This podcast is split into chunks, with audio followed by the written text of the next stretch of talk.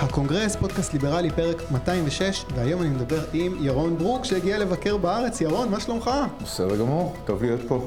היה קשה להיכנס לארץ, אז טוב להיות פה. כן? היה סמטוחה שלמה, כן. וואי, מה, מה קרה? PCR לפני שאתה טס, PCR כשאתה נוחת, בידוד 14 יום, אלא אם כן, לא מקבלים את החיסונים האמריקאים, אלא אם כן אתה עושה אנטיבודי טסט. אז צריך קודם להיכנס לבידוד, ואז לעשות אנטיבודי טסט, סרולוגי. ואז אם אתה מקבל תשובה חיובית על האנטיבודי טסט ותשובה שלילית על ה-PCR טסט, אז אתה מגיש בקשה למשרד הבריאות, ואז הם משחררים אותך מבידוד. האמת היא שזה עבד חלק, אבל כל הטסטים, כבר נשבר לי לעשות טסטים של קורונה, אני כבר עשיתי איזה 50 טסטים. אני לא מקבל קורונה, לא עוזר לי, אני טס לכל, בכל, לכל המקומות, אשתי היה לה קורונה, הייתי איתה כל הזמן כשהיה לה את הקורונה. אה, כנראה שאני מחוסן איכשהו, יש לי גם את, ה, את, ה, את החיסונים האמריקאים של מודרנה.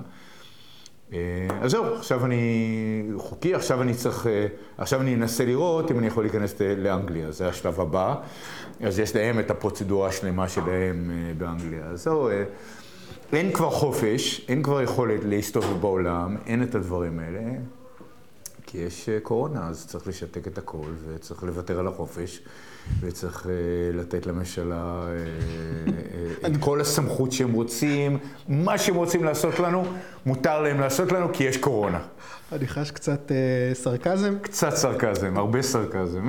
בואו בוא נחזור רגע לבייסיקס, אנשים ש... בעיקרון, נראה לי רוב המאזינים מכירים אותך, אבל רק כן. לציין את הברור מאליו. ירון, יו"ר מכון איין ראנד, שעבר הנשיא, נכון?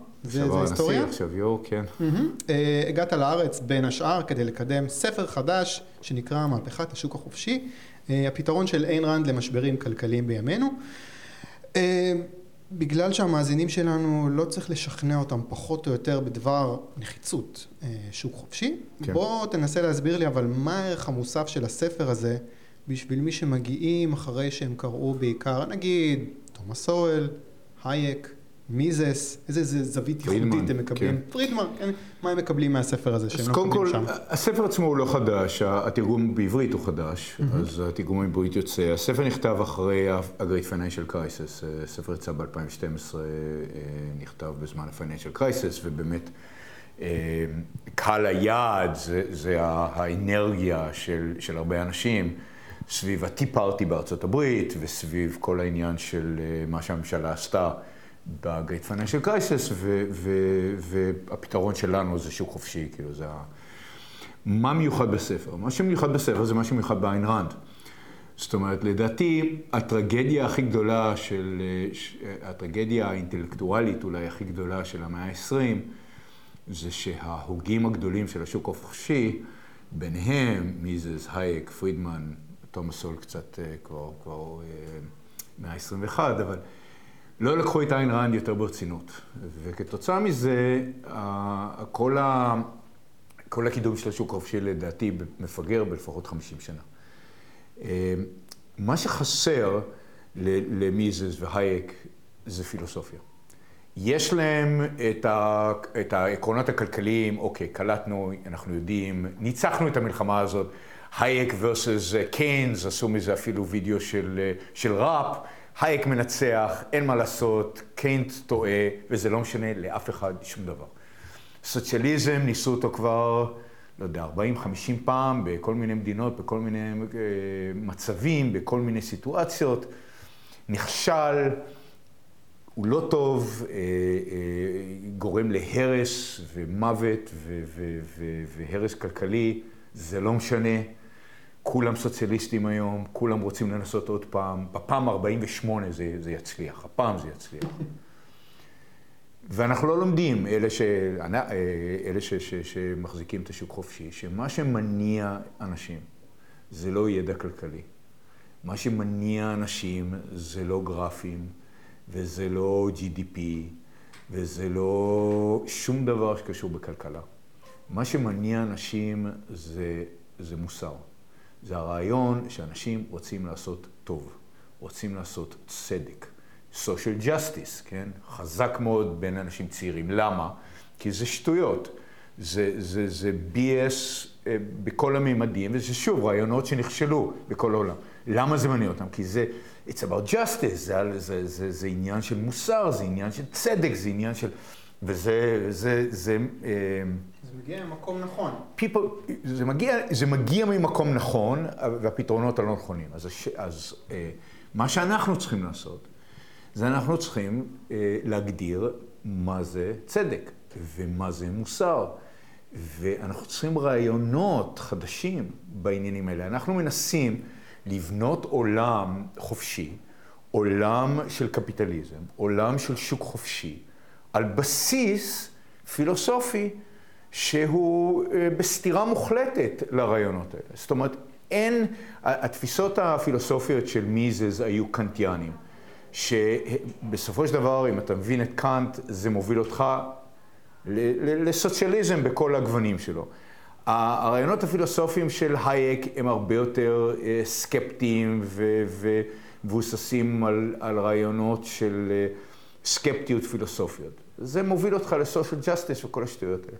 הרעיונות של אדם סמית הם רעיונות, בסופו של דבר, הם רעיונות נוצרים, המוסר, הרעיונות הפילוסופיים. זה מוביל אותך לאותו מקום. זאת אומרת, כל הרעיונות האלה מובילים אותך למה שיש לנו היום, שזה שוק מעורב, נוטה שמאלה, נוטה, שמאלה, ימינה, לא משנה, נוטה לכיוון קולקטיביסטי, נוטה לכיוון של סטייטיזם, של, של התערבות ממשלתית. אה, אה, ואין לנו את הרעיונות הפילוסופיים שיבססו שוק חופשי, וזה מה שאיין רנד מביאה, וזה מה שהספר הזה מנסה להציג. באמת כשאני קורא קצת אה, איין רנד, יש בעיקר את הרעיונות הפילוסופיים. אני תמיד כש... מעט שקראתי של uh, הכלכלנים ש... כן. שהזכרת, אז באמת אמרתי, אוקיי, בסדר, הם מתעסקים בתיאוריה הכלכלית, אין רן מתעסקת בפילוסופיה. ואז אני אומר, רגע, פילוסופיה יש מספיק כבר במרכאות uh, כש... כשזה מגיע מאין ריין. האם הספר הזה גם כולל תיאוריה כלכלית, או שזה עדיין פילוסופיה שרק ממוקדת בעניין הזה ספציפית של שוק חופשי? אז זה מביא את הפילוסופיה של איין רנד לתווך הכלכלי. ומחבר אותה אל המצב בעולם היום. זאת אומרת, היא כתבה לפני 40, 30, 40, 50 שנה. אה, כל מה שהיא כתבה אז רלוונטי להיום, זה לא שזה לא רלוונטי, אבל אני חושב שיש ערך בלקחת את הרעיונות שלה וליישם אותם על המציאות שבה אנחנו חיים היום. אה, זה, זה יותר רלוונטי לאנשים צעירים שחיים עם המציאות כפי שהיא היום. אז זה מביא את זה ל-2008-2009. על, על מה שקרה ב-Great Financial Crisis, אבל זה גם מהווה אה, הגנה פילוסופית מוסרית לרעיון של אה, רווחים כלכליים, של profit motive, של מה קשור ב profit, מה זה profit, לא רק מבחינה כלכלית, אבל גם מבחינה מוסרית ומבחינה פילוסופית. אה, תראה, יש, יש לנו את הפילוסופיה של הנרן, יש את, ה, את הכלכלנים האלה. מה שצריך זה, זה יותר חיבור של שניהם. ו, ומה שצריך זה שיותר אנשים בתנועה הליברלית, בתנועה הליברלית העולמית, ה classical liberalism, ייקחו את איין ראנד יותר ברצינות. כי בלי הבסיס הפילוסופי הזה, לא נוכל לנצח בסופו של דבר. אה, ואז, אז הספר הזה מנסה לגשר בין, ה, בין העולמות האלה. אוקיי, okay, טוב, אני אשים בעמוד של הפרק בפייסבוק, מי שמעוניין בספר, מהפכת השוק החופשי. אה, ירון ברוק ודון ווטקינס, אה, אני אשים קישור ל- לרכישה כן. ברגע שזה יהיה. בוא נדבר קצת... זה כבר באמזון, אז אפשר לקשר זה ישר לעמוד של אמזון. מעולה, שום בעיה. בוא נדבר קצת על, אה, על אמריקה, ארה"ב. מה טוב. אנחנו לא מקבלים יותר מדי חדשות על עניינים פנימיים יותר בארצות הברית, מאז שטראמפ עזב פחות או יותר. כן. היו גם פה בישראל כמה דברים שהעסיקו אותנו והצדיקו את החוסר עניין הזה אולי. אבל בוא ננצל באמת את ההזדמנות שאתה פה, להתעדכן. אה, אתה לא מעריץ גדול של ביידן, זה ברור, לא. אבל את טראמפ אפילו פחות חיבבת. אז בוא נתחיל מפה, כי בקרב המאזינים יש כמה שאני חושב שחיבבו את טראמפ. כן. מן הסתם, קודם כל בגלל שבמובן מסוים הוא היה טוב לישראל. תסביר לי אבל בשביל אמריקאי, איזה נזק טראמפ אה, הותיר אחריו במדינה, במפלגה הרפובליקנית? מה, מה זה השנאה הזאת לטראמפ דווקא? שאתה אומר עדיף כבר ביידן. כן. אמ, טוב, דיברתי על זה כל כך הרבה, אז... אבל לא אה, בעברית. לא בעברית, זה נכון, אז קשה לי בעברית, אז אני צריך להתאמץ בשביל לחשוב על איך להסביר את זה בעברית. תראה, מה שטראמפ עשה זה הרס את המפלגה הרפובליקאית לדעתי.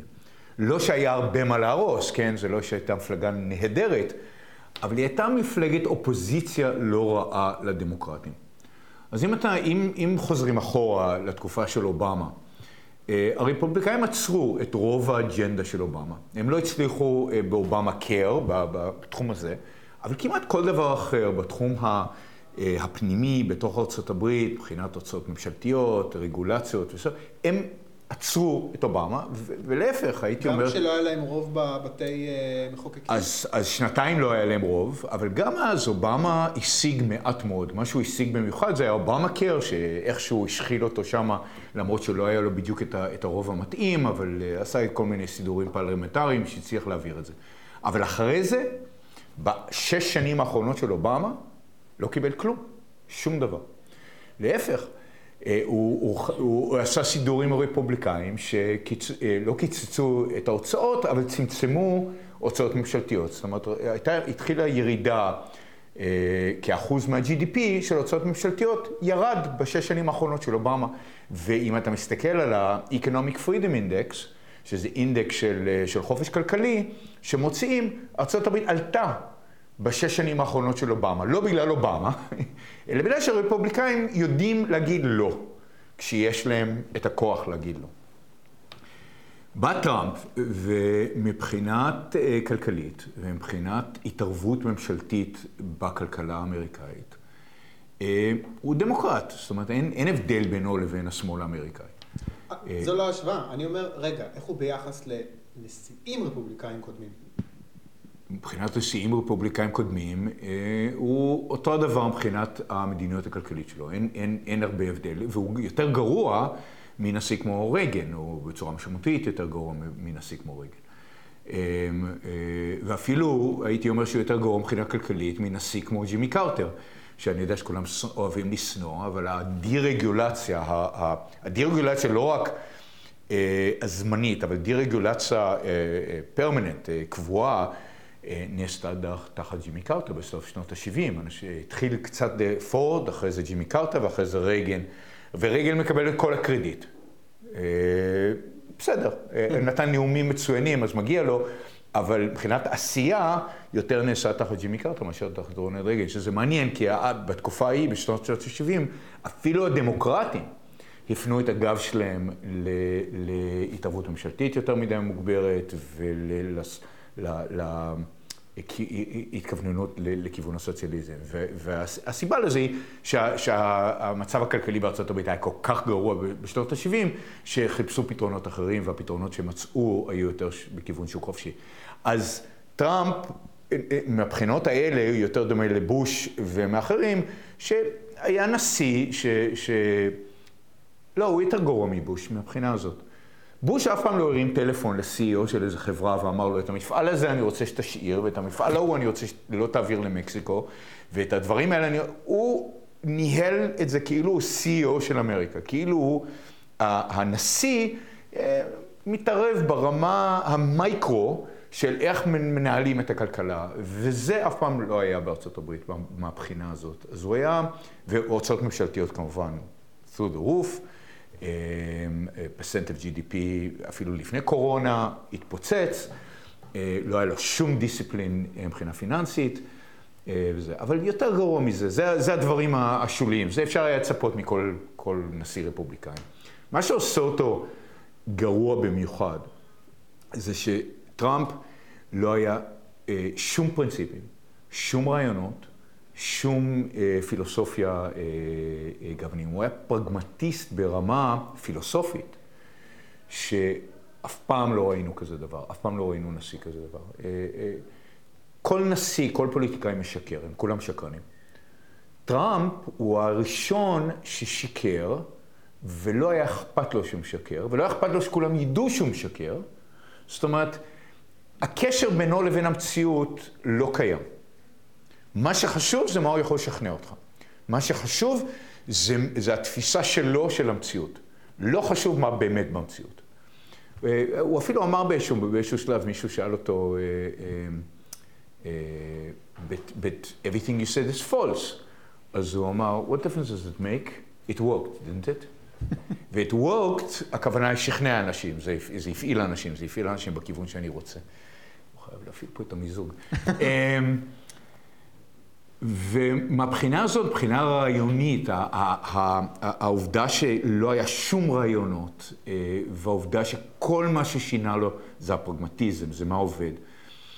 פלוס הגישה ה... אה, אה, מה זה אוטוריטריאן בעברית? סמכותנות.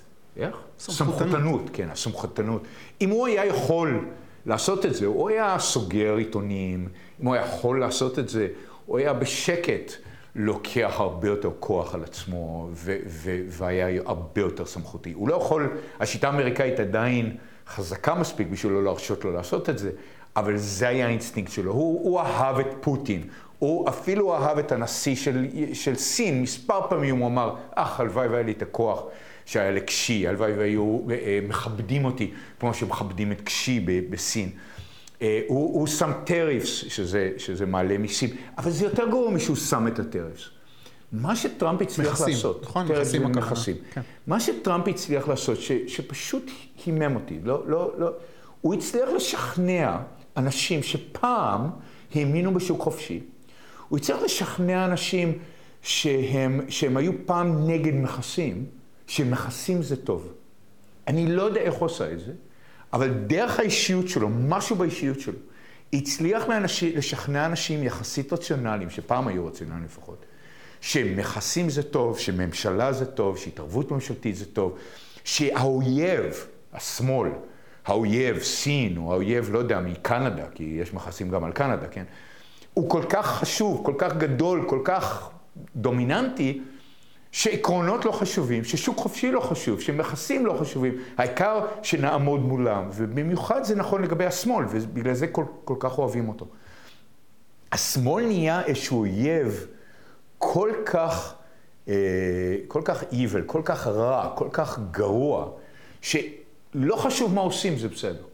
כולל, למשל, לדעתי, הרעיון של, אוקיי, אז... אה, אז נפרגן אותה בבחירות. זאת אומרת, לא נורא. או, או נטען שהבחירות נגנבו מאיתנו, אפילו שאין שום עדות לזה. כי, כי, כי, כי אם אנחנו צריכים לשקר בשביל ל, ל, ל, לצמצם את הכוח של השמאל, אז נשקר עד הסוף. זאת אומרת, אין שום בעיה להמציא דברים. המנטליות הזאת, והיא כל כך מסוכנת וכל כך, לדעתי הוא הקריב אותנו לאותוריטריאניזם בארצות הברית בצורה משמעותית. האותוריטריאניזם אולי יבוא מהשמאל, אולי יבוא מהמין, קשה עוד לדעת, לדעתי הוא יבוא מהמין, מהימין בסוף, אבל הוא הביא אותנו מבחינה מנטלית לקבל את זה. ואיכשהו שכנע את האמריקאים שזה בסדר ושזה, ו, ו, ולקבל את כל זה. אוקיי, okay, כל זה דברים בזמן שהוא היה נשיא, כבר לא נשיא. איך זה שאתה בעצם טוען, יש, יש פה איזה נזק שנשאר למרות שהוא כבר לא מחוץ לתמונה. כי... למה, למה עכשיו המפלגה הרפובליקנית לא כי... משקם את עצמה? למה לא חוזרים האנשים האלה ש... שהייתה להם ביקורת... אה, זאת השאלה הטובה, למה? ופה הכוח של טראמפ. טראמפ, שוב, שכנע אנשים איכשהו, שהוא איזשהו משיח של, התנועה, של תנועת הימין, שהוא הפתרון, שבלעדיו... השמאל פשוט אה, ישתלט על, על, על, על הכל, ושהסיכוי היחידי של הימין להביס את השמאל זה דרכו. והוא עדיין הדמות הדומיננטית במפלגה הרפובליקאית. זה עדיין נכון שכל מי שרוצה לרוץ לסנאט או להאוס, מבקש, בא ונשק לו את הטבעת. זה עדיין, אה, זה עדיין נכון שאפילו מועמדים אחרים שחושבים אולי לרוץ ב-2024, או שהם לא ירוצו אם הוא ירוץ, או שהם, את הדעות שלהם עכשיו, הם מעוותים ומשנים בשביל להתאים למה שהם חושבים שטראמפ יסכים. זאת אומרת, למה שהוא... אז, אז כל התנועה הרפובליקאית הפכה לתנועה של טראמפ, ויותר גרוע. זאת אומרת, האלמנטים היותר גרועים אפילו מטראמפ, הם האלמנטים החזקים במפלגה הרפובליקאית, האלמנטים של פעם שהיו יותר אה, ליברליים מבחינת קלאסיקל אה, ליברל, אה, הם, הם עדיין, on the sidelines, הם עדיין, הם, הם, הם לא משמעותיים בתוך המפלגה הרפובליקאית עכשיו. הסנטורים שהם היותר טובים, יש איזה שלושה ארבעה שהם קצת יותר טובים, לא שומעים מהם בכלל. מי ששומעים ממנו זה אנשים שהם או טראמפיסטים או יותר גרועים מטראמפ. ויש, לדעתי, העתיד של המפלגה הרפובליקאית היום זה יותר גרוע מטראמפ. זאת אומרת, זה אנשים שהם explicitly, בצורה שלא לא מחביאים את העובדה שהם רוצים center uh, planning, הם רוצים uh, uh, מה שנקרא Industrial Policy בארצות הברית, הם רוצים להביא את המפלגה הרפובליקאית להיות יותר נוצרית, יותר, uh, הם, הם מאמינים שהתפקיד של הממשלה זה, זה לנהל את חיי המוסר שלנו ו, ו, ולהביא מדינה ואינדיבידואלים להיות מוסריים במובן הנוצרי של המילה, לא, לא של איין ראנד. אמ, האלמנטים היותר קולקטיביסטיים והיותר דתיים והיותר אה, אה, נציונליסטיים והיותר אה, התערבות ממשלתית בכל אספקט, הם האלמנטים שהיום צוברים כוח במפלגה הרפובליקאית, ולדעתי טראמפ פתח את הדלת לזה. יכול להיות שזה היה קורה ממילא, אבל התהליך היה יותר איטי. ככה זה קרה מהר, ופשוט מדהים. מדהים איך הימין האמריקאי השתנה תוך הארבע, החמש, שש שנים האחרונות. פשוט לא הייתי מאמין שזה יכול לקרות, אבל זה קרה. בוא, בוא נדבר עכשיו קצת על אה, ביידן. לא הרבה יותר טוב. אה, לא. קצת. יותר מחצי שנה לתוך ממשל אה, ביידן. איך אתה מסכם את התקופה הזאת? הפתיע לטובה, הפתיע לרעה, מה שציפית? הפתיע, הייתי אומר שהפתיע קצת לרעה, מהבחינה הזאת ש... תראו, הוא שמאלני, תמיד היה שמאלני, אבל הוא היה שמאלני מתון אה, בהיסטוריה שלו. ומה שמסתבר, ותראה, זה לא, זה לא הפתעה גדולה, אבל הפתעה קטנה לרעה, זה שהשמאל הקיצוני אה, מאוד מאוד חזק בתוך המפלגה הדמוקרטית. לדעתי זו טעות שלהם, כן? אם הם רוצים כוח פוליטי, הם הולכים להפסיד את הכוח הפוליטי אם הם ימשיכו בכיוון שהם נמצאים בו. כי, כי ה, ה, ה, המצביע האמריקאי, האנשים שהצביעו בעד ביידן, הצביעו נגד טראמפ. הם לא הצביעו בעד ביידן. הם לא הצביעו בשביל critical race theory, הם לא הצביעו בשביל transgender rights. הם הצביעו בשביל נציג דמוקרטי מתון שמייצג את, ה, את המרכז. אה, אמריקאים לא אוהבים את השמאל הקיצוני. ואם הוא, אם, אם הדמוקרטים ימשיכו בכיוון של שמאל קיצוני, הם יפסידו והם יובסו והם, והם יגישו את, ה, את הבית הלבן חזרה לטראמפ או למישהו אחר, כן, אה, בימין. אבל בינתיים, אה, אה, המפלגה הדמוקרטית נראה שקנו לתוך התיאוריה הכלכלית של ה-modern monetary theory, שזה תיאוריה כלכלית שאומרת שאפשר להדפיס כסף בלי סוף, אפשר כן, להוציא. זה, זה, זה נחמד שמצאו מילה חדשה להדפסת כסף. כן, אגב, גם I... בארץ, בארץ זה גם תופס. בארץ, כן. בארץ יש דיון עולם. שלם שמדברים על זה ש... תקשיב, כבר לא מדפיסים, זה הכל עכשיו מספרים במחשב. כן. אז זה בעצם, אתה לא יכול לקרוא לזה להדפיס.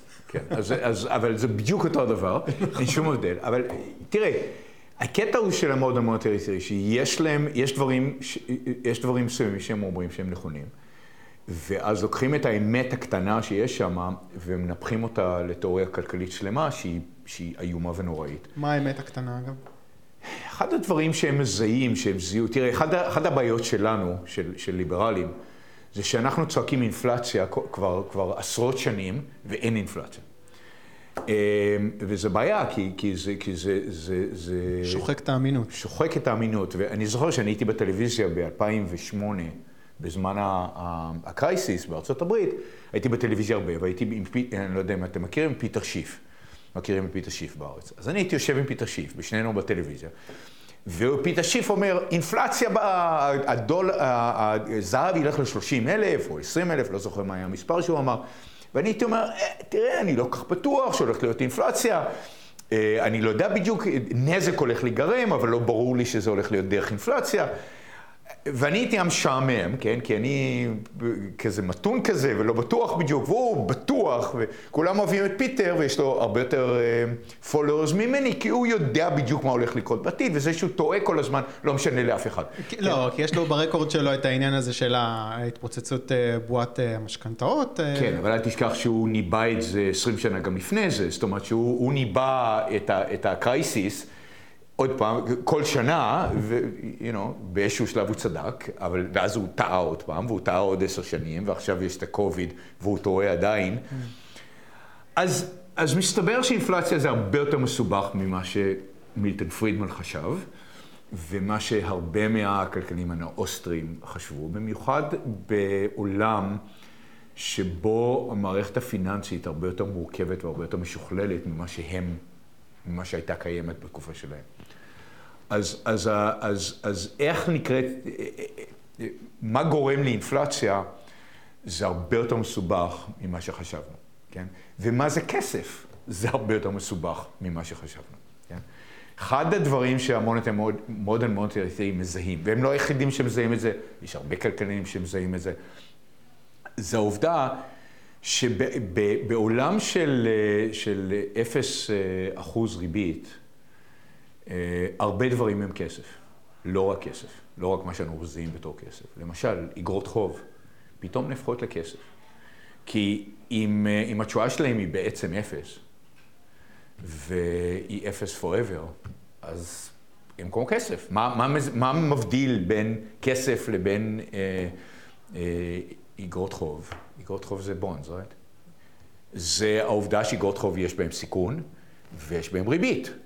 על כסף אתה לא מקבל ריבית, אבל גם אגרות חוב היום אתה לא מקבל ריבית. אז בעצם, כש, למשל, כשהבנק המרכזי, ואני נהיה פה טכני קצת, אבל כשהבנק המרכזי קורא, קונה אגרות חוב, וכאילו מוסיף כסף לעולם, הוא בעצם לא מוציא כסף לעולם. הוא מחליף סוג אחד של כסף, אגרות חוב, עם סוג אחר של כסף, ביטס, כן, zeros and ones, או נייר, איך שאנחנו רוצים לחשוב על כסף. אז בעצם, סכום הכסף שהצטבר, המדדים שלנו של כסף שהשתמשנו בעבר, הם לא מדדים אמיתיים יותר. זאת אומרת, יש פה, אז, אז באמת, הוא יכול להחליף אגרות חוב עם כסף, כל עוד הריביות נשארות אפס, הרבה, אה, בלי ליצור אינפלציה. וזה מה שקורה. נהדר, קדימה, בואו נדפיס כסף. אבל, אבל אנחנו לא מדפיסים כסף, אנחנו רק מחליפים סוג של כסף אחד לסוג של כסף אחר. כל מה שקורה זה שאגרות חוב עכשיו ישובות על הבנט שיט של הסנטרל בנקס, שזה מה שקורה, ואנחנו מקבלים כסף, אבל, אבל הכסף הזה היה קיים ב, ב, אז, אז בסוג אחר, זאת אומרת על, על פיסת נייר אחרת. אצל הבנקים ואצל אה, חברות אה, ביטוח וחברות אחרות. עכשיו הוא יושב, עכשיו אותו כסף יושב אה, בבנק, ואתה רואה את זה, מבחינה הזאת שמה הבנקים עושים עם הכסף החדש שלהם? הם שמים אותו בפדרל רזרב. זאת אומרת, בארצות הברית הכל יושב על רזרבס. הכמות הרזרבס עלתה בערך באותו כמות, כי כל מה שהחלפנו זה רזרבס בתור בונדס, and now reserves as money. כאילו מה שאנחנו קוראים money. אבל לא קרה שום דבר, זאת אומרת, לא הגברנו את כמות הכסף בכלכלה.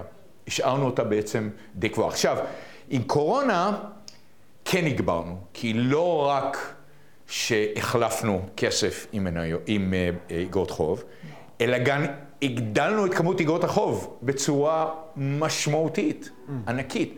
אז עכשיו באמת בארצות הברית מתחילה אינפלציה. אמ, ואנחנו רואים את זה 4-5 אחוז. אה, זה לא היפר אינפליישן כמו שראינו בישראל בשנות ה-80, זה לא אפילו היפר אינפלציה שהייתה בארצות הברית בשנות ה-70, שזה היה בערך 10 אחוז. אה, זה עדיין 4-5 אחוז. אה, הדולר עוד לא מתמוטט, ולא ברור מה יחליף את הדולר. זה לא, ש, זה לא שהבנק המרכזי האירופאי מתנהג בצורה אחרת, וזה לא שהסינים... מתנהגים בצורה אחרת, זאת אומרת, כל העולם עושה אותו הדבר. אה, האמריקאים במיוחד גרועים כי, כי, כי, ה...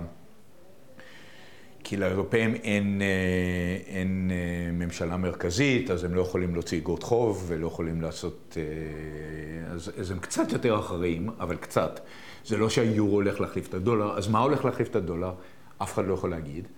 אה, בינתיים הדולר הוא הדבר שהעולם עדיין מקבל בתור הדבר הטוב ביותר. אף אחד לא מציע לחזור לזהב או משהו כזה. אה, אז יש הרבה בעיות. לדעתי, שוב, איך מתבטאות הבעיות האלה? באינפלציה? אולי.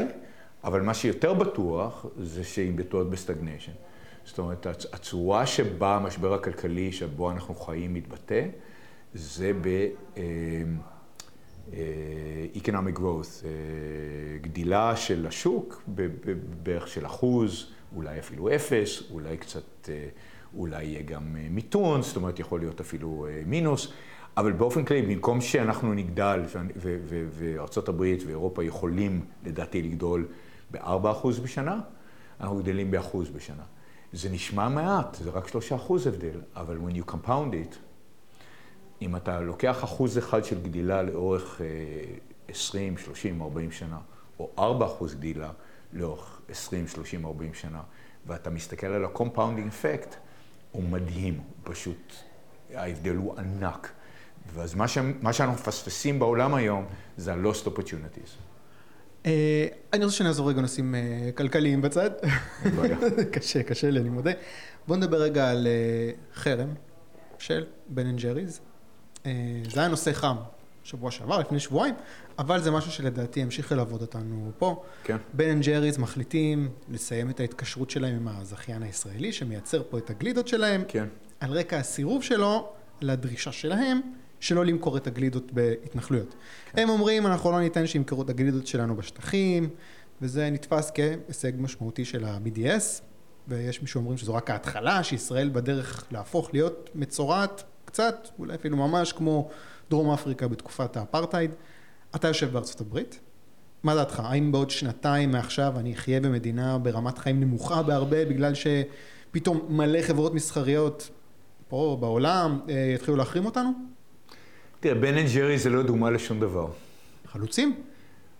הם לא חלוצים, אז תראה, הם חלוצים, אבל זה לוקח הרבה יותר משנתיים שלוש. אמ, אני כבר מחרים את בן אנד ג'רי לפחות 20 שנה. אני עושה חרם עליהם, כן? בן אנד ג'רי הם אה, לפני 20-30 שנה, אולי יותר, 30 שנה, הם, הם אחד, ה, אחד החברות הכי שמאלניות בארצות הברית. המקימים של בן אנד ג'רי הם שני היפים. אמ, אה, היה להם הרבה בעיה למשל לשכור אה, CEO, הרבה שנים לשכור CEO, כי הם סירבו לשלם לו יותר מ... לא זוכר מה המספר, שבע פעמים המשכורת שלה, אז אף אחד לא רצה לעבוד בשבילם, כי אף אחד לא עובד בשביל שבע פעמים. הם היו שני היפים שהיו מופיעים בטלוויזיה האמריקאית כל הזמן. עם כל מיני סיפורים על, אה, על, על אה, כל הפילוסופיה השמאלנית שלו, ואף אחד לא לקח אותם ברצינות. Mm-hmm. והם נכשלו כל כך בלהשיג סיוע טוב, בלהרחיב את הזה, שהם היו חייבים, למרות הפילוסופיה השמאלנית שלו, שלהם למכור את עצמם ליוניליבר. ו... אבל והיו... היה להם איזשהו סעיף שאומר, אבל היה לנו דירקטוריון שעדיין מקבל כן, החלטות עצמאיות. כן, אז יש להם דירקטוריון שהוא עדיין מושפע, חזק מהשמאל. ואני זוכר, היו הפגנות בסן פרנסיסקו. כשמכרו אותם ליונילבר, היו הפגנות נגד המכירה, כי מה, איך אתם מכרתם את עצמכם לעולם הקפיטליסטי והכל, כן? Mm-hmm. לא חשוב שכל כל, ה, כל הצורה שבה הם בנו את העסק, הם מכרו את עצמם לעולם הקפיטליסטי, והם עשו הרבה כסף. אה, אז, אז, יוני, אז קודם כל בן ג'רי תמיד היו אה, בענף השמאל הקיצוני האמריקאי. אה, ואלה שאוהדים את בן אנד ג'רי הם, הם מעורבים. אז אני באמת הפסקתי לאכול בן אנד ג'רי לפני הרבה הרבה שנים. היה איזה כי... משהו ספציפי שהם אמרו אגב שהדליק אותך, או שזה היה כזה כן, רושם כללי? כן, זה היה, הייתי רואה אותם בטלוויזיה, זה, זה, זה, זה כבר בשנות ה-90 המוקדמות אני חושב, ו...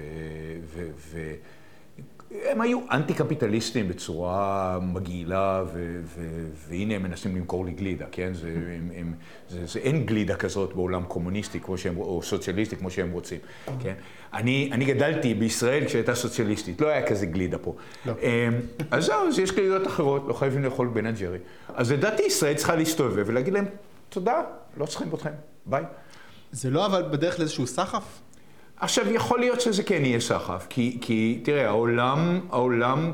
אה, דיברת קודם על ההשתלטות של השמאל הפרוגרסיבי כן, בארצות הברית, זה קורה. כן, ובכל העולם, תראה, זה לא, זה לא רק השמאל הפרוגרסיבי מבחינה כלכלית, ישראל, אה, התפיסה יותר ויותר בעולם של מדינת ישראל היא תפיסה שלילית, ושממש לא אוהבים אותנו, זאת אומרת, זה, זה, זאת המציאות שבה אנחנו חיים. אתה, אתה, אני, אני נתתי כמה פעמים הרצאות באנגליה, ולא נתנו לי להרצות.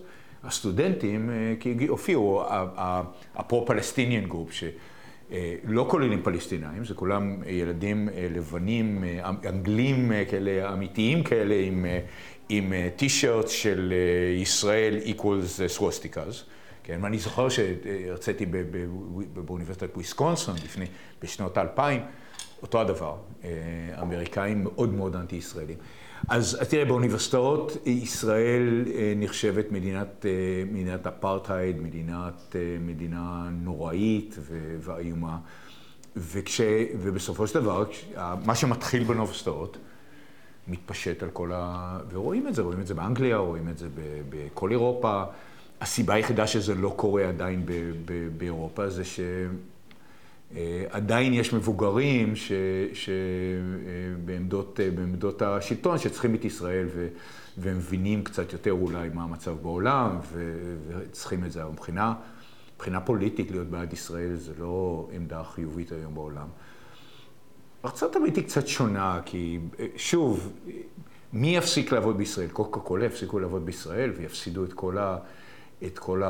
את כל ה... ה... מעל 50 אחוז מהאמריקאים אוהבים את ישראל. זה לא תמיד החמישים אחוז שאנחנו רוצים, כן, וזה לא היהודים דרך אגב, זה החמישים אחוז האבנג'ליסטים והפרו-טראמפ וכל האלה אוהבים את ישראל. אגב, שמעתי איזה מישהו שדיבר על אבנגליסטים, שגם זה משתנה. זאת אומרת, הדור הצעיר של האבנגליסטים זה כבר לא מה שהיה פעם. זה לא מה שהיה פעם. זה לא מה שהיה פעם. תראה, לי יש איזה... לי יש תיאוריה לגבי הדיקטטור האמריקאי הראשון ומה יהיו מערכת הרעיונית שלו. ואם מישהו הולך להשתלט כאילו על ארה"ב, הוא צריך גם, גם את השמאל וגם את הימין. הוא לא, הוא לא יכול רק את אחד, כי הוא צריך לאחד. אה, אחד הדברים שדיקטטורים הם מאוד טובים בהם, זה לאחד את כל, מבחינה רעיונות. ו, ומה שהוא יהיה, זה הוא יהיה, קודם כל הוא יהיה אמריקאי, זאת אומרת, הוא יהיה, הדגל יהיה מאוד חשוב, זאת אומרת, הוא יהיה פטריוט. ודבר השני, זה הוא, יהיה, הוא חייב להיות דתי, זאת אומרת, דת זה מאוד חשוב בארצות הברית. אבל הוא חייב גם לתת לשמאל משהו, אז הוא לא יודע אם הוא יהיה אינברמנטליסטי, אולי יהיה אנטי-ישראל, לא יודע. אבל יהיה איזו קומבינציה כזאת שזה ייצור. ואתה רואה את זה באיוונג'ליסטים הצעירים. הם, הם מאוד אינברמנטליסטים, מאוד אינברמנטליסטים, והם יותר נוטים להיות אנטי-ישראלים. אה, וזה תמיד היה ברור שהנוצרים לא יהיו פה ישראלים תמיד. זאת אומרת, זה, זה, זה היה מין אה, משהו לא, לא בריא כזה. זה הפוקס. זה, זה, זה מין פוקס כזה, כן. כל, כל הרעיון של, אפשר לדבר על הנצרות באמריקה, היא, היא נצרות מאוד מוזרה, זה לא, זה לא נצרות, נצרות. אה, יש להם גרסה משלהם של הנצרות. אבל עדיין ארה"ב היא פרו-ישראל. אה, ועדיין הרוב האמריקאי, זה, זה חוזר לביידן, כן? ביידן חייב להיות פה ישראל, לא בגלל, בגלל שהוא יודע שהוא לא יכול לנצח בלי להיות פרו ישראל. והוא לא פרו ישראל אולי כמו שטראמפ היה, אה, אבל טראמפ, בגלל שזה טראמפ, אני לא בטוח שזה עזר שהוא היה פרו ישראל. אבל, אבל אה, ביידן חייב להיות קצת פרו ישראל, כי הוא יודע ששם המרכז האמריקאי, המרכז האמריקאי הוא, הוא פרו ישראל. זה, זה ה radical left ואולי אלמנטים מהאבנג'ליקה שהם אנטי ישראל. אבל המרכז הוא, פרו, אז זה לא הולך לק... ללכת מהר, אבל תראה, לטווח ארוך, ישראל צריכה לדאוג. ישראל יש מה לעשות? זאת אומרת, זה נראה משהו שהוא גדול, אתה יודע, מה, איך, איך כן, עכשיו כן. מדינה קטנה... יש מה ישראל לעשות. זה להיות יותר עצמאית. זאת אומרת, אה, להיות פחות תלויה בעולם, והדרך לעשות את זה, זה לשחרר את השוק. הישראלי. זאת אומרת, להביא יותר קפיטליזם לישראל. אה, אה, ככל שישראל, ולהגיד לאמריקאים, תודה רבה, אנחנו לא צריכים את השלושה מיליארד של דולר שלכם. ולשנות את השוק פה בישראל. ישראל יכולה להיות דוגמה. למה קורה אם אתה מביא קפיטליזם עצמאי אה, למדינה. אה, ישראל צריכה לחכות את הונג קונג ולא את צרפת. אה, זה הפתרון, הפתרון זה להיות עשירים.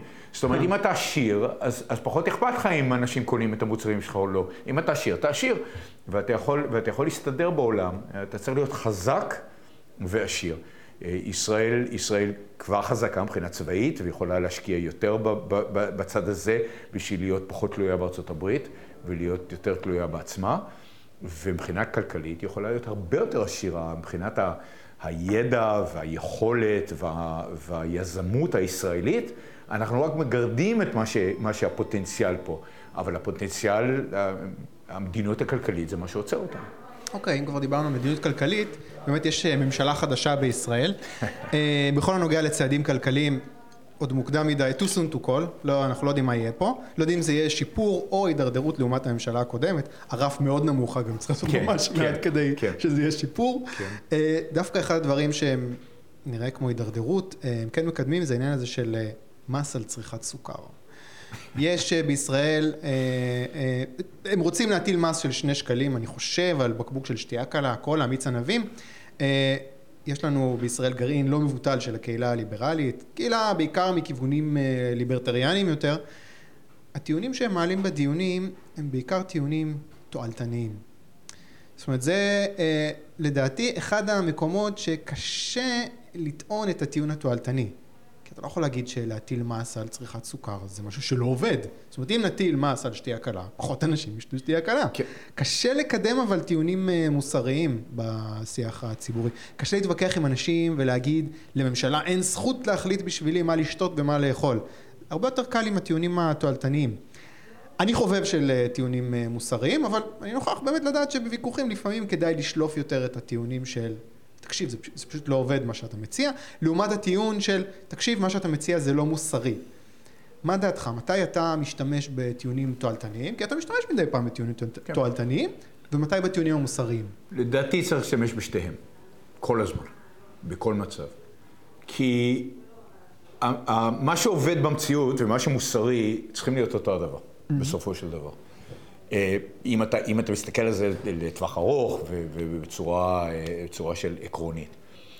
אה, ולטעון רק טיעונים מוסריים, זה אתה, אתה כאילו detached from reality, אתה לא מחובר למציאות.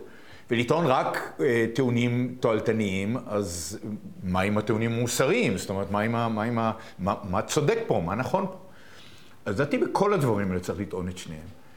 ואפשר לטעון בעניין של סוכר, אתה צריך לטעון, אתה לא יכול גם, זה טעות להתווכח על, על עמדות מצומצמות כאלה. אמ,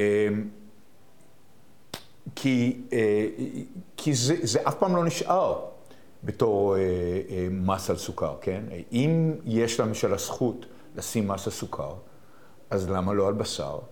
ולמה לא על כל דבר שמישהו מחליט שלא טוב בשבילך? זאת אומרת, איפה הסוף של זה? ואתה חייב לטעון את הטיעונים, אה, slippery slopes, slippery slopes do exist. See, אתה רואה את זה כל הזמן. אז הטיעונים הוא גם תועלתונים מבחינה הזאת, שאם אתה מתחיל עם מיסים לפתור בעיות, ואתה מקבל את זה כפרינציפ, אז אין לזה סוף. אז עכשיו אתה, כל החיים שלך הולכים להיות מניפול... אה, אה, הולך להיות מניפולציה של מי, ש... מי שבממשלה מבחינת ההתנהגות שלך, וזה גם לא מוסרי, כי האחריות היא על עצמך, מה אתה עושה ואיך אתה עושה. וגם זה לא, מבחינה תועלתנית זה לא עובד, כי, אה, כי אלה בראש כל הזמן מתחלפים, ואולי אתה מסכים עם מס הסוכר, אבל אתה לא מסכים עם מס אחר.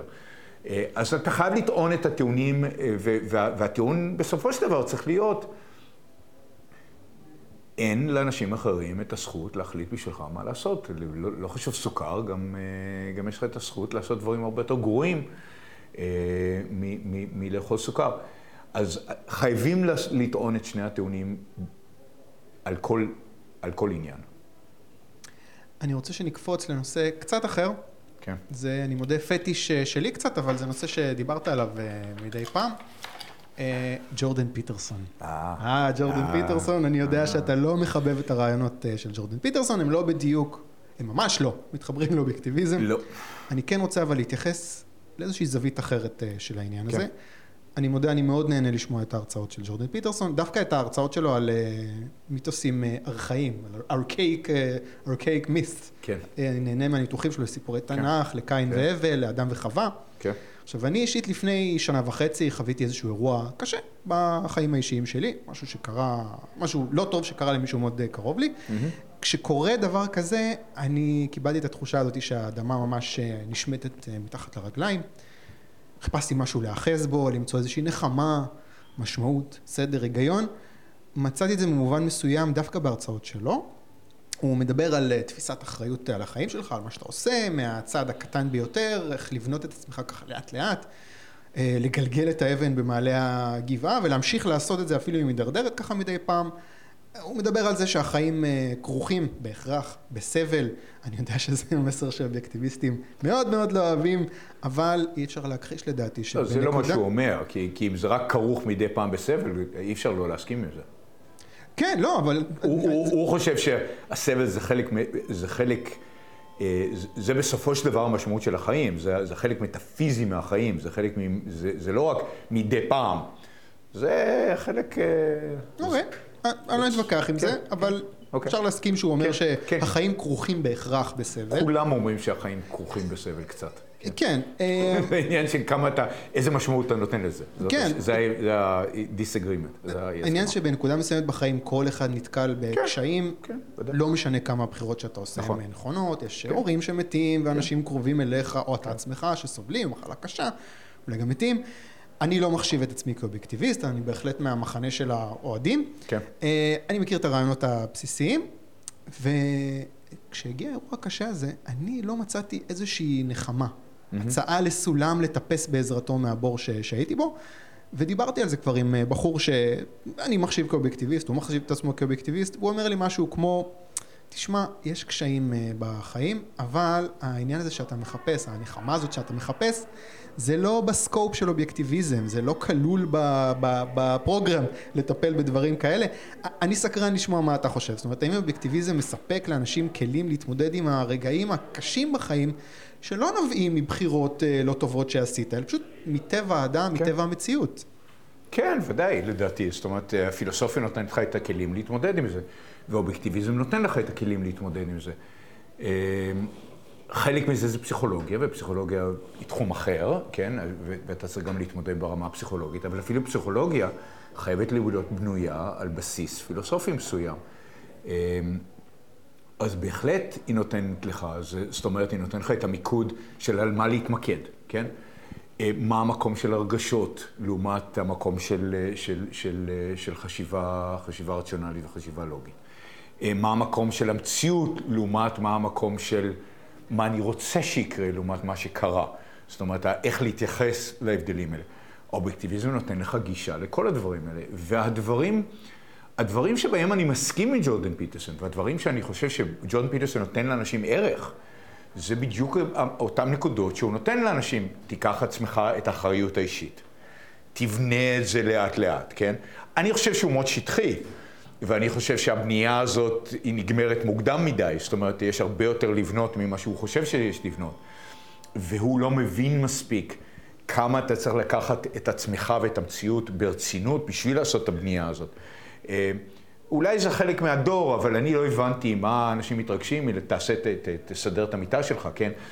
בחיים לא סידרתי את המיטה, ואמא שלי הייתה מתעצבנת נונסטופ על זה, אולי בגלל שההורים שלי אמרו לי, תסדר את המיטה כל הזמן, אז אה, לא התרגשתי שג'ורדן פיטרסון אמר לי את זה, כי התעלמתי מההורים שלי ואני גם מתעלם ממנו. אני רוצה להציע בעניין הזה כן. של לסדר את המיטה, דווקא בגלל שזה משהו כל כך basic, זאת אומרת, הוא מדבר לאנשים שבאמת החיים שלהם הם בכזה, הוא בכזה בלאגן, שאם אתה מגיע למצב שאתה מצליח לסדר את המיטה שלך, זה כזה, אוקיי, אתה פתאום מרגיש, אוקיי, יכול להיות שיש דרך החוצה מזה. יכול להיות, יכול להיות שבתור פסיכולוג או פסיכיאטר, הוא, אה, יש לו, את ה, יש לו את הגישה הנכונה ליצור קשר עם אנשים שבאמת החיים שלהם בכאוס מוחלט, והם אפילו את זה צריכים הדרכה, כי ההורים שלהם לא נתנו להם את ההדרכה הזאת.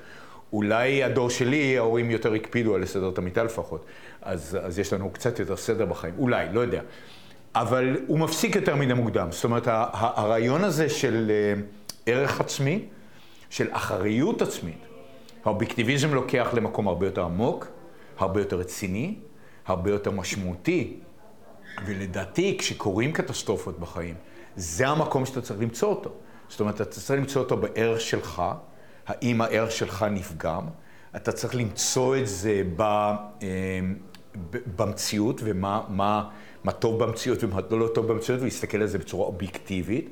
אתה צריך למצוא את זה בלהעריך את הרגשות שלך, אבל לדעת מה המקום שלהם, ולדעת מה לא המקום שלהם. זאת אומרת, כל הדברים האלה שצריך לעשות בשביל לצאת מהמצב הזה, והמצב הוא אמיתי, זאת אומרת, זה לא, והרגשות הם אמיתיים, זה לא לבטל את הרגשות ולבטל את המצב, נמצא בפילוסופיה האובייקטיביסטית, נמצא בערכים האובייקטיביסטיים, במה להסתכל ובמה לפנות בו מבחינת האובייקטיביסטים. הקושי לעשות את זה הוא בדרך כלל קושי פסיכולוגי, ולפעמים אתה צריך עזרה של פסיכולוג, או שאתה צריך עזרה של מישהו אחר בשביל לעזור לך. ו- ו- ושוב, מה שלדעתי אה, עושה ג'ורדן פיטרסן כל כך אה, אה, מצליח, זו העובדה שהוא מחבר פסיכולוגיה עם רעיונות פילוסופיים מסוימים. לדעתי הוא יותר, פסיכולוג יותר טוב מפילוסוף. זאת אומרת, הפילוסופיה שלו זה הבעיה שלו. פסיכולוגיה, יש, פה, יש, יש רעיונות בסדר שם. זה מעניין שאתה נתפס למיתולוגיה, באמת הרעיונות המיתולוגיים שלו הם מעניינים. הסיפורים התנ"כיים שלהם מעניינים. דעתי, הם, הם מעניינים באותה רמה ש, שאתה יכול למצוא בבני ברק. זאת אומרת, גם להם יש סיפורים מדהימים ומעניינים. אבל הוא מחבר את זה למציאות החילונית שלי במרכאות. גם חלק מהם, הטובים שבהם, יודעים לעשות את זה, כי ככה הם מושכים אותך מהעולם החילוני, הם עושים את זה בדרך כלל לחבר את זה לעולם החילוני, ובוא נפתור לך את הבעיות עם הסיפורים האלה. ודרך אגב, הרבה מהאינטרפטציות שלו, של התנ"ך, הן אינטרפטציות שהוא קיבל ישירות או, או לא ישירות מהיהדות. זאת אומרת, יש אותן, הן לא אורגינליות, הן לא, הוא לא יצר אותן. ולדעתי רובן לא נכונות, זאת אומרת, לדעתי האינטרפטציות שלו הן אה, אינטרפטציות מאוד, אה, אה, הן לא האינטרפטציות שהשפיעו על העולם המערבי. זאת אומרת, האינטרפטציות שלו הרבה יותר מדי טובות והרבה יותר חיוביות. האינטרפטציות שלי, לי יש אינטרפטציות גם לחלק מהסיפורים, לא לכולם, אבל לפחות לגרדן אבידן. גן עדן? גן עדן, כן. אה, לדעתי האינטרפטציה שיש גן עדן היא לא נכונה, והאינטרפטציה הנוצרית המקובלת של הגרדן אבידן, או האינטרפטציה שאני רואה במציאות, שאני רואה אנשים משתמשים בגרדן אבידן, בגן עדן, הרבה יותר, אה, הרבה יותר אה, גרועה והרבה יותר הרסנית. זאת אומרת, לדעתי העולם של התנ"ך הרבה יותר הרסני. לתרבות המערבית ממה שהוא חושב. הוא עושה אינטרפרטציות מאוד חיוביות לכל הסיפורים האלה. הוא לא מבין כמה הרס הסיפורים האלה עשו ל... בן שפירו, שהוא גם אה, דמות שאני מראה שכולם מכירים, mm-hmm. באחד הספרים שלו, אה, מנסה, לה... מציג את העמדה שכאילו העולם המערבי זה חיבור של אתונה עם ירושלים. זאת אומרת, זה, זה הסיפורים התנ"כיים. עם המיתולוג, עם הרעיונות הפילוסופיה היווניים, וזה המיזוג שלהם, ואיזה יופי ומצוין, ועל כל הכיף. והטיעון שלי הוא הרבה יותר מסובך מזה, זאת אומרת שבסופו של דבר יש פה שתי אלמנטים שמתנגנים אחד לשני, הם לא מחוברים, הם, הם בכסח אחד עם השני, וכשהעולם הנוצרי מנצח, דברים לא טובים קורים בעולם, וכשהיוונים מנצחים, הדברים יותר טובים. יש לי בעיה עם חנוכה, כי אני מאוד בעד היוונים. אמ, אז כשהעולם היווני מנצח, הדברים, הדברים יותר, אה, יותר טובים, והקונפליקט הוא קונפליקט פילוסופי מאוד מאוד יסודי, וזו הבעיה שלי עם, עם בן שפירו, והבעיה שלי עם ג'ורדן פיטרסן, זה שהם נותנים יותר מדי כבוד. לא, במיוחד לעולם הנוצרי, אבל גם לעולם היהודי. שהבע... זו הבעיה שלנו, הבעיה שלנו שאנחנו לא מוכנים לוותר על ההיסטוריה הזאת, על הר... לא ההיסטוריה, הפילוסופיה הזאת. ועד כל עוד אנחנו נצמדים לרעיונות הנוצריים ולרעיונות היהודיים, או האינטרפטציה של הרעיונות היהודיים, אה, אנחנו לא, לא יהיה לנו שוק חופשי, ולא יהיה לנו עולם חופשי, ולא יהיה לנו עולם אה, כמו שאני חושב ה classical liberals רוצים אותו. כי הוא לא עולם שהוא consistent אה, עם הנצרות, וג'ורדן פיטרסון יודע את זה, ובגלל זה הוא לא, הוא לא קפיטליסט. הוא לא, הוא לא, הוא, הוא, הוא, הוא לא כלום. הזמן. במובנים האלה אני לא יכול להגיד שהוא נצמד לאיזושהי אידיאולוגיה מסוימת, הוא מאוד אנטי-אידיאולוג. הוא, הוא לא אנטי-אידיאולוג, יש אידיאולוגיה, האידיאולוגיה שלו היא אידיאולוגיה של, אה, שהממשלה צריכה להתערב, מספיק, זאת אומרת לא יותר מדי, אבל לא פחות מדי. זאת אומרת, יש, יש איזשהו איזון כזה, ו-inequality למשל, שיש לי ספר, זה הספר השני שלי, equal is unfair. inequality is a bad thing, inequality זה, וצריך לפתור אותו. אה, זה לא מדויק. הוא אומר שאי שוויון, הוא מדבר הרבה על היררכיות. הוא אומר, תקשיבו, היררכיות זה חלק מהעניין. תשכחו מזה, כן, זה כן, קיים. כן. צודק, לא צודק, זה חלק מהעניין. כן, אז אי אפשר כן. להגיד שהוא נגד זה, הוא אומר, זה המציאות. כן, אבל, אבל, אבל צריך לעשות כל מיני דברים בשביל לצמצם את ההיררכיה, כי האי שוויון הוא לא צודק וצריך למצוא לזה פתרונות. ומה נעשה עם האלה? הוא, הוא ממציא מספרים גם, יש כל מיני בעיות עם ג'ורדן פיטרסון, ביניהם שהוא ממציא, הוא לוקח אה, מחקרים מסוימים ועושה אותם כאילו הם המחקרים היחידים. אז יש, יש לו את הסיפור הזה שלא יודע, עשרה אחוז מהאמריקאים יש להם איי-קיו מתחת לאיזשהו מספר שזה הוא מוציא מהאוויר, הוא לא, mm. זה, לא, זה, לא, זה לא מוצמד למציאות, ומה הם יעשו? זאת אומרת, אה, איך הם יתקיימו? כי אפילו הצבא האמריקאי לא רוצה אותם, כן? אמ, אז צריך, אז, אז, אז הממשלה צריכה לעשות משהו. וזה בדיוק העניין, שהממשלה צריכה לעשות משהו. אז הוא לא קלאסיקל ליבול. זאת אומרת, לא אם אנחנו מבינים את הקלאסיקל ליבול, שהממשלה מצטמצ, מצמצמת להגנת זכויות הפרט ועוזבת אותנו חופשיים חוץ מזה. הוא לא, הוא לא מיזז, הוא לא, אפילו הייק, והייק הייק הרי, הרי גם יש לו מקום יותר גדול לממשלה, תלוי באיזה ספר, אבל יותר מקום גדול לממשלה אה, מאשר מיזז. יש הרבה בעיות, יש הרבה בעיות עם ג'ורדן פיטרסון, אבל הוא, הוא, הוא ענה ל... היה, היה, היה, יש לו, יש לו מקום בעולם, בעולם הזה, כי אנשים צריכים, צריכים הנחיה, צריכים guidance, ורוב האינטלקטואלים היום בעולם לא נותנים להם את זה, ולא מקבלים את זה. ג'ורדן פיטרסון נתן להם guidance, הנחיות מסוימות, בלי שיוותרו על הדברים הבסיסיים שלהם, במיוחד על הנצרות. הוא נתן להם לשמור על הנצרות, have your cake and eat it too. אתם יכולים להיות גם נוצרים וגם להיות עצמאים וזה, אי אפשר, אבל אה, לטווח הקצר הוא פתר להם הרבה בעיות, ואי אפשר, אפשר להתווכח עם ההצלחה המהממת.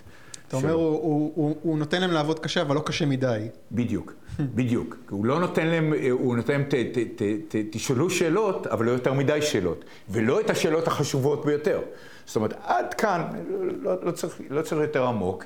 והוא גם, תראה, הוא גם, הוא גם נותן... אה, כל הגישה שלו ו- וכל הצורה שבה הוא, הוא מתעסק עם דברים, זה נותן לגיטימציה לסבל.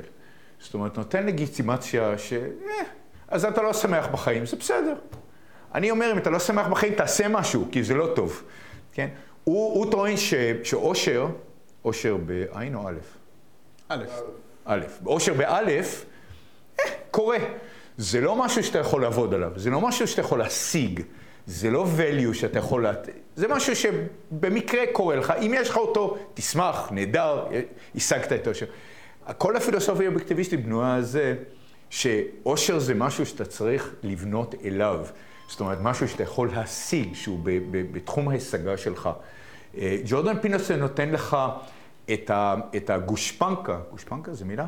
כן. את, ה, את, ה, את הגושפנקה לא להיות מאושר. ברמה מסוימת, to dwell on your suffering, and to, פשוט לקבל את זה. שאתה לא הולך להיות מאושר בחיים. Mm. לדעתי, בזבוז חיים. בשביל מה אתה חי? בשביל לסבול? אתה חי בשביל לנסות לפחות להיות מאושר. אולי לא תשיג את האושר. אולי יקרו דברים איומים ונוראים מחוץ לשיטה שלך ולא תשיג. אבל לשאוף לזה, לנסות, לעשות את המקסימום בחיים שלך בשביל להשיג את המקסימום בחיים, אה, אתה צריך להיות אמביציוזי, אמביציוני. אפשר גם אמביציוזי. אמביציוזי בחיים, לא רק בקריירה, בחיים. לחיות את החיים הכי טובים שאפשר לחיות. וג'ורדן אה, קצת, אה, קצת אה, מצמצם את, אני חושב, מה, ש, מה, ש, מה הפוטנציאל האנושי. אני רוצה עוד נושא אחד לפני שנגיע לסוף. אני, כן. תמיד מסיים בהמלצת תרבות. אני רוצה, חשבתי לחזור, לחזור לאקטואליה, אבל האקטואליה קצת מבאסת. כן. אני רוצה להישאר בעוד משהו, ש, משהו שציינת בפודקאסט שלך. אה, דיברת שם על אה, עלובי החיים, אחד המאזינים שאל משהו לגבי אחת הדמויות בעלובי החיים, למה היא עשתה דבר מסוים ואתה אמרת שאי אפשר להשתנות מעבר לגיל מסוים. אתה מגבש את האישיות שלך, את מי שאתה עד שלב מסוים ומגיל מסוים סיימת, זאת אומרת הבטון מתייבש ואתה תקוע עם אה, מי שאתה לטוב ולרע. קודם כל אני סקרן, באיזה גיל בערך מדובר לדעתך? ברור שזה משתנה אצל כל אחד, אבל אנחנו מדברים על גיל 20, גיל 40, 60. זה מאוד משתנה מכל אחד, כי אני מכיר אנשים ש, שיחסית מאוחר בחיים באמת עשו מהפכות ושינו את עצמם, אבל זה נדיר. אה, לדעתי זה קורה מתישהו בסביבות השנות ה-30. אה, יש הרבה אנשים שקורה להם רק בשנות ה-40, יש אנשים שקורה להם כבר בגיל 20, אולי יש כאלה שאפילו לא מתחילים, כן? ש, שמקבלים את העולם, מקבלים את מה שהם גם, גם בגילי התיכון. אבל קורה לנו משהו בגיל 14, 15, 16, בארץ אולי קצת יותר מוקדם, אולי בארצות הברית קצת יותר מאוחר, כי הם פחות uh, מתבגרים יותר לאט בארצות הברית מפה. Mm-hmm. Uh, ההורמונים uh, מתחילים בגיל, בגיל צעיר, ואתה פתאום, פתאום אתה מגלה שיש לך מוח משלך. אתה לא חייב להקשיב להורים שלך, אתה לא חייב להקשיב להורים, למורים שלך, ואתה מתחיל לשאול שאלות, ואתה מתחיל, ואתה רוצה לראות עולם אידיאלי, ואתה מתעניין בפילוסופיה, וזו הזדמנות לגבש רעיונית ולגבש את, ה, את, ה, את הרוח שלך, את, ה, את your soul. אה, איין רן מדברת על זה שאתה בונה את הסול שלך. וזה אתה עושה בשנים האלה, כי אתה, אתה שואל את השאלות, ואתה עונה עליהן, ואתה חוקר, ואתה מסתכל על כל מיני רעיונות, וזו התקופה שאתה פתוח אליהן. ובאיזשהו שלב אתה מקבל את ה... את ה, את ה, את ה מחליט מה העמדות שלך בחיים. ואז מה שקורה בשנות ה-20 המאוחרות, יש לך קריירה, יש לך משפחה, ו- וחלק מזה זה פשוט אין זמן יותר אה, להסתכל ו- ו- ולהתעניין ולחקור, ו- ואתה נכנס לשגרה מסוימת בחיים, וזה נקבע באיזשהו מקום, וזה, וזה מאוד קשה להשתנות אחרי זה. אה, מבחינה ביולוגית, אני חושב, הקשרים פשוט, הסינטקסס במוח, באיזשהו שלב ליצור new syntaxes יותר קשה, מבחינת אה, ביולוגית, פשוט אנחנו מתבגרים, ומבחינה סלולרית זה נהיה יותר ויותר קשה לעשות את הדברים האלה. אה, אחד, ה, אחד הדברים שקורים במעיין המתגבר, שאני חושב, ש, אני חושב שזה היה הספר, ש, כי אמרת ספר אחר, אמרת למיזרבלס, אבל... עלובי החיים, נכון. עלובי החיים זה מיזרבלס. אוקיי, אחד, אחד הגיבורים ב-Fountainhead, בכמה אני מדבר, אה, רוצה להיות צייר, אבל אימא שלו לא רוצה, הוא רוצה שיהיה ארכיטקט, אז הוא הולך לארכיטקטורה ועושה קריירה שלמה בארכיטקטורה, ולקראת, לא יודע, בשנות ה-40 שלו נגיד, הוא חוזר לציור. אה, אז אה, כל השנים שהוא לא עשה את הציור. אפילו ברמה של היכולת הפשוט של ה-eye-hand coordination. אתה איבדת 20 שנה של, של התאמנות, של למידה, של you can't bring it back, זה לא, זה לא חוזר אליך. אז, אה, אז כן, זה קורה, אני חושב, לכולנו ברמה מסוימת, אלא אם כן, אתה מתאמץ שזה לא יקרה לך. זאת אומרת, זה לא חייב לקרות. אבל בשביל שזה לא יקרה, אתה צריך להתאמץ. אתה צריך להיות פתוח לרעיונות, אתה צריך לחקור את האמת ולחפש את האמת כל החיים. גם פה אני מניח זה עד גבול מסוים. לא יודע, זה אני לא יודע, אבל, אה, אבל אה, בסופו של דבר, מי שכן פתוח לרעיונות בגיל יותר מבוגר, זה מי שהם כל הזמן מורים בללמוד, ו- ולא להפסיק ללמוד, ו- וכל הזמן להסתכל על המציאות, לא בתור, לא כדי לתגבר את הרעיונות שלהם, אלא כדי לגלות את האמת. ואם האמת היא, היא מתגבר את הרעיונות שלהם, בכיף. ואם היא לא, אז חושבים מחדש. אבל זה צריך מאמץ.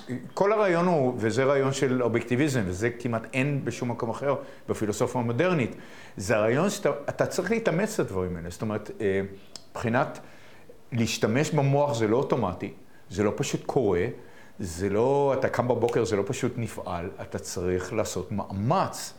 להפעיל את המוח, להפעיל את, ה, את, ה, את, ה, את הריזן, את, ה, את, הרצ, את הרציונליות. אה, וזה מאמץ תמידי שלא הולך אף פעם. ואם אתה עושה את זה, אני חושב זה, זה האושר באלף, כן? ואם אתה לא עושה את זה, אז אתה נקבע באיזשהו מקום, זה, זה, אתה נתקע. נהדר. אה, אני רוצה עכשיו לסיים בהמלצת תרבות. אוקיי. ספר, okay. סרט, פודקאסט, אירוע, שאתה רוצה להמליץ עליו. אם לא חשבת על משהו, וגם אם כן חשבת, אני מבקש ממך דקה, לא, כי אני לא נותן... חשבתי. אז אני אתן את ההמלצה שלי ותנסה אה, לחשוב על משהו. אני רוצה להמליץ על סרט בקולנוע, סרט ישראלי שנקרא אגדת חורבן. אני לא יודע אם אפשר לראות את זה בארצות הברית, אבל okay. אוקיי. אה, בארץ אפשר. אה, סרט אנימציה בערך, זה יותר, אה, אם אתה מכיר את המושג סטורי בורד. Okay. רצף של תמונות מצוירות, פחות אנימציה. קשה להסביר למה זה עובד, אבל זה עובד. התקופה 66 אחרי הצפירה, מקום ירושלים, הזכרת את ה... את ה אה, אה, חושב שדיברת על היוונים, אבל זה היה, זה היה כיבוש רומאי, נכון? כן. אני לא ידעתי כלום על חורבן בית שני, מעבר לזה שהוא קרה, וזה כן. היה רומאים. לא ידעתי למשל מי זאת המלכה ברניקי, מי זה אה. בר גיורא, מי זה בן בטיח, יוחנן בן זכאי המוכר לי, אבל לא ידעתי איפה הוא משתלב פה בכל הסיפור. לי פשוט תמיד היה קשה, אפרופו ג'ורדן פיטרסון, להפריד בין התנ"ך כאגדה לבין התנ"ך כסיפורים שהם פשוט, אתה יודע, קצת היסטוריה של העם היהודי. תמיד התייחסתי לזה כגוש אחד, כאגדה. כן. והסרט הזה, אני חושב, בא ועושה קצת סדר, כי הוא נעשה מנקודת מבט של אה, מישהו חילוני, ממש לא, לא דתי. אה, למרות שיש שם יוצרים דתיים, אבל הסרט הוא בהחלט אה, נטו היסטוריה, אין אה, נחשים מדברים ודברים אה, אה, אה, כאלה. אה, שיחים בוערים, פשוט סיפור ההתקוממות של היהודים בירושלים נגד הרומאים, המאבקים הפנימיים והחורבן בסופו של דבר. אה, משהו מרשים, משהו שכדאי, פשוט כדאי לראות, זאת אומרת שיעור בהיסטוריה על תקופה שלא נמצאת כל כך הרבה בשיח כרגע, לדעתי כדאי להכיר את זה. אגדת חורבן עכשיו אה, בקולנוע וממליץ בקולנוע, כי יש לי הרגשה שבטלוויזיה זה לא יהיה אותה חוויה. ירון, מה ההמלצה שלך? אה, אני הקשבתי לך במקום לחשוב, כי זה נשמע סופר מעניין, אז, אה, אז אני אנסה לראות את זה בארץ כשאני פה. אוקיי.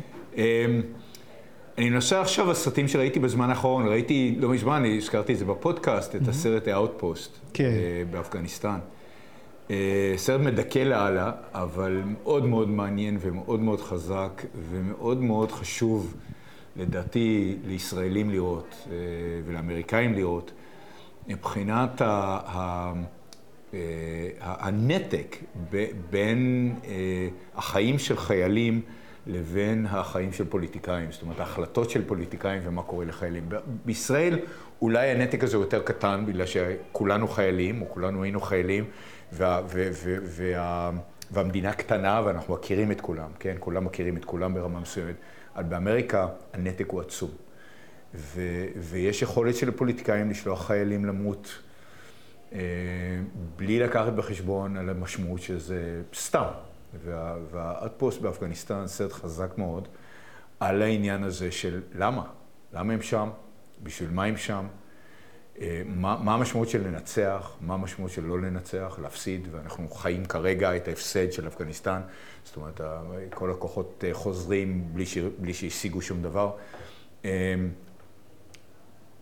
צריך לשאול את השאלות למה הלכו, למה היו שם מלכתחילה, בשביל מה, מה היו המשמעויות. אלה, אלה שאלות פוליטיות, אבל מי שמשלם את המחיר זה, זה ילדים, בני 18, 19, 20, על, על החזית, אה, וכמובן ההיסטוריה של ישראל מלאה במחירים של, אה, של, שבני 18 שילמו בשביל טעויות פוליטיות שפוליטיקאים עשו. זה חשוב, חשוב אה, ללמוד את ה... ללמוד את ה... אנחנו מדברים על מיתולוגיות ודברים ישנים.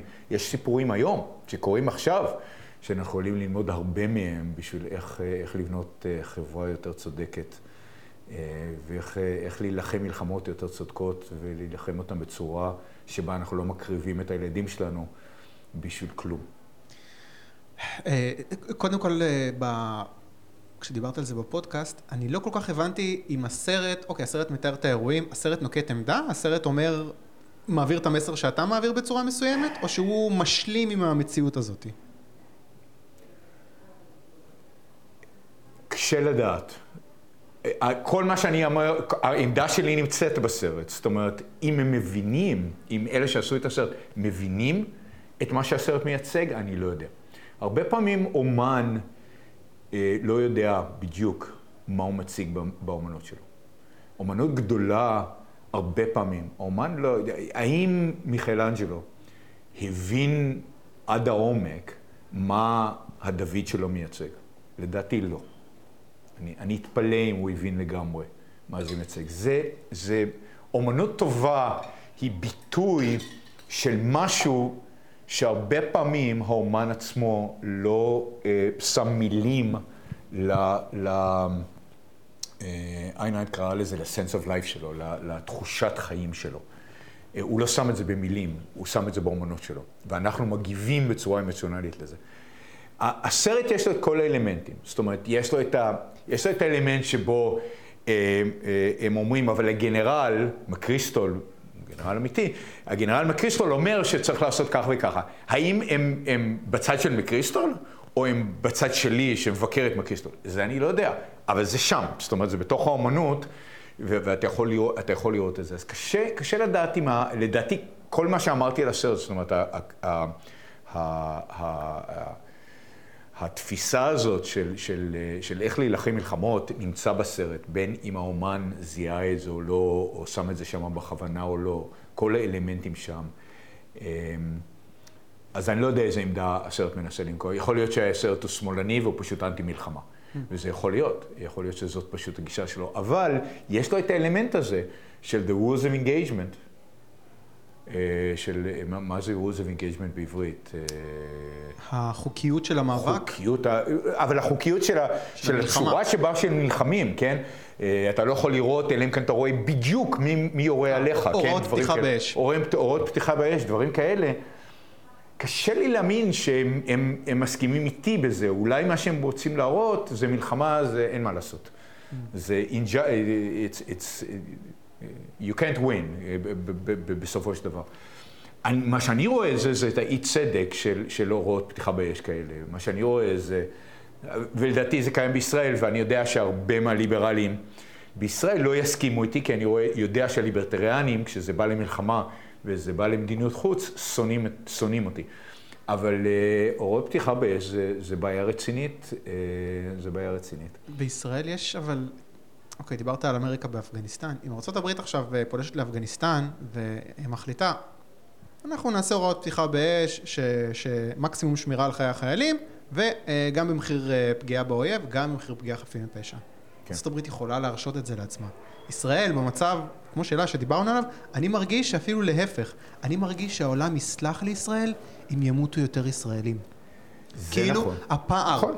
נכון. הפער בין כמה פלסטינאים מתים לכמה כן. ישראלים מתים, זאת הבעיה. זה דרך אגב, זה דרך אגב קשור לפילוסופיה של איין ראנד, כן? כי היא מזהה את זה, זה אלטרואיזם. אה, זה אלטרואיזם של אירופאים. מה, ש, מה שמניע את האירופאים יותר מהאמריקאים, ואת השמאל האמריקאי, זה אלטרואיזם. אה, אני, אני מספר את הסיפור של, של הגישה, איך הגישה האירופאית השתנתה לישראל ב-1967. לפני 1967 אהבו את ישראל, מתו על ישראל. זה היהודים, מסכנים, עניים. אה, אחרי השואה, שמוקפים הם ערבים, והם היו המסכנים של העולם. אז מתו על ישראל, מכרו לנו כלי נשק, מיראז'ים וטנקים והכול, כן? והאמריקאים לא רצו לתת לנו כלום, לא אהבו אותנו בכלל. ואז במלחמת ששת הימים, מסתבר שהיהודים המסכנים האלה דווקא חזקים. ויודעים מה שהם מיד אירופאים פליפט. והאירופאים חיפשו מי מסכן? אה, פלסטינאים, הם המסכנים. אוקיי, אז אנחנו בעד הפלסטינאים נגד הישראלים. והיה אמברגו על כלי נשק, ולא נתנו לנו כלום, ולא אהבו אותנו, ועד היום לא אוהבים אותנו אירופאים. האמריקאים ההפך, האמריקאים אוהבים חזקים ואוהבים את, ה, את ההצלחה. אה, אז כן, זה, זה מונע על ידי אלטרואיזם. עכשיו, זו שאלה טובה, כן? האם בישראל אה, אנחנו צריכים לשחק את המשחק הזה עם העולם, ולשחק לאלטרואיזם שלהם? או מה היה קורה אם היינו, היינו מתנהגים כמו אה, דוד של מיכלנג'לו? לא. אנחנו הולכים להגן על עצמנו. אנחנו הולכים לעשות מה שצריך. המדיניות הזאת היא ברברית. אין יותר טלפונים לבניינים לפני שאנחנו מפציצים אותם. אתם לא אוהבים את זה? טף. זה מה שהולך לקרות. אנחנו הולכים להגן על עצמנו, לעשות מה שצריך בשביל להגן על עצמנו. In the name of Western civilization, ואם אתם לא אוהבים אותה, לא יודע מה היה קורה, יש לי חשדות מסוימות, אבל uh, העולם צריך את זה, העולם צריך את זה. מישהו צריך לעמוד בפני העוול ובפני החוסר מוסריות של האירופאים והשמאל האמריקאי, וכל עוד משחקים את המשחק שלהם, לא אנחנו מרוויחים, לא הפלסטינאים מרוויחים, כי הם, הם מפסידים גם מהמשחק הזה, ולא האירופאים מפריעים, כולם מפסידים. מישהו צריך להרוויח בסופו של דבר, נראה. אה, רציתי לסיים באופטימיות ולא באקטואליה, אבל אה, כנראה שאין ברירה. ירון ברוק, תודה רבה רבה רבה. בשמחה, anytime. ואנחנו ניפגש בעוד שבועיים עם עוד ליברל.